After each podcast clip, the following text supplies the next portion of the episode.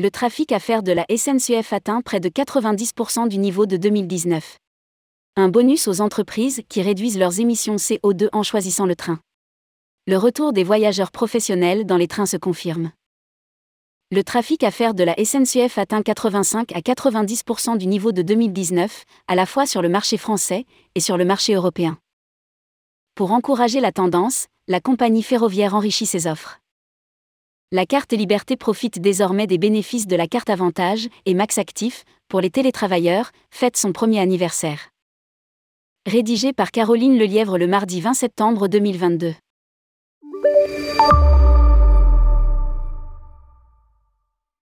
Attention au départ.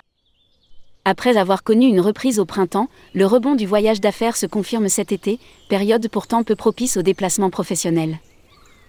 Le trafic à faire de la SNCF atteint 85 à 90% du niveau de 2019, année record. Épiphénomène ou tendance durable? Notre perception du marché se confirme.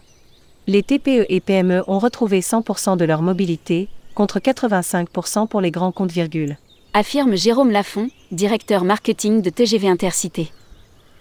Lire aussi, Train, les voyageurs d'affaires de nouveau sur les rails.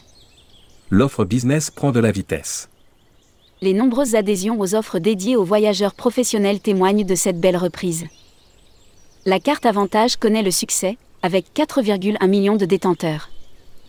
La promotion, à la fin du mois d'août, a permis de la faire découvrir à plus de clients encore, pour atteindre 635 000 ventes en 7 jours les 230 000 porteurs de la carte Liberté peuvent, eux, profiter d'une promotion 299 euros au lieu de 399 euros jusqu'au 26 septembre 2022 et d'une offre enrichie avec des réductions de 30% en première et seconde classe et des tarifs plafonnés en seconde pour leurs déplacements loisirs.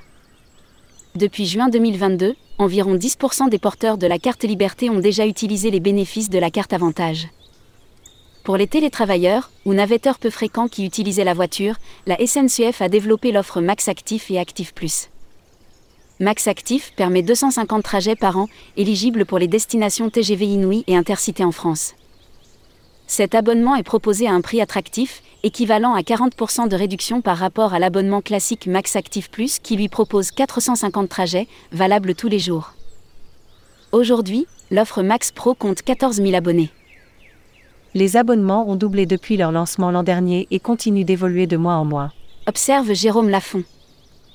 Un bonus aux entreprises qui réduisent leurs émissions CO2 en optant pour le train. À la faveur de la prise de conscience écologique, les trains de la SNCF sont plébiscités tant par les voyageurs loisirs que ceux des affaires.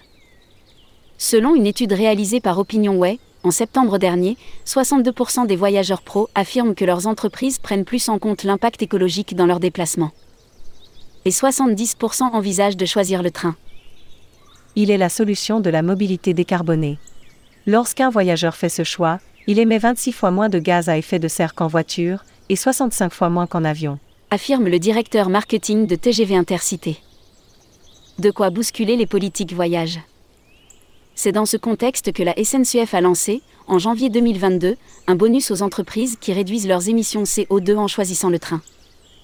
Nous mettons en place un objectif de réduction avec l'entreprise et après mesure des résultats, nous récompensons l'entreprise s'il est atteint. Détail Olivier Pina, directeur agence de voyage et entreprise. Autre piste, la SNCF réfléchit à un train de fonction, formule que les entreprises pourraient offrir en 2024 à leurs employés à la place d'une voiture de fonction.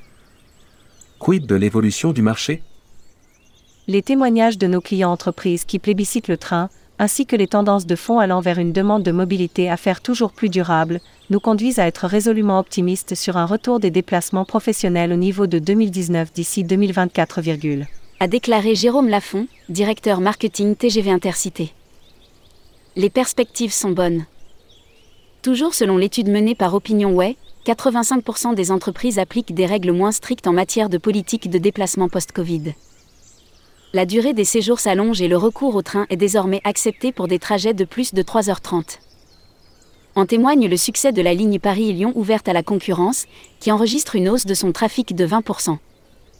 En attendant, la compagnie ferroviaire doit poursuivre les négociations avec les entreprises du voyage EDV sur la nouvelle convention qui entrera en effet au 1er janvier 2023.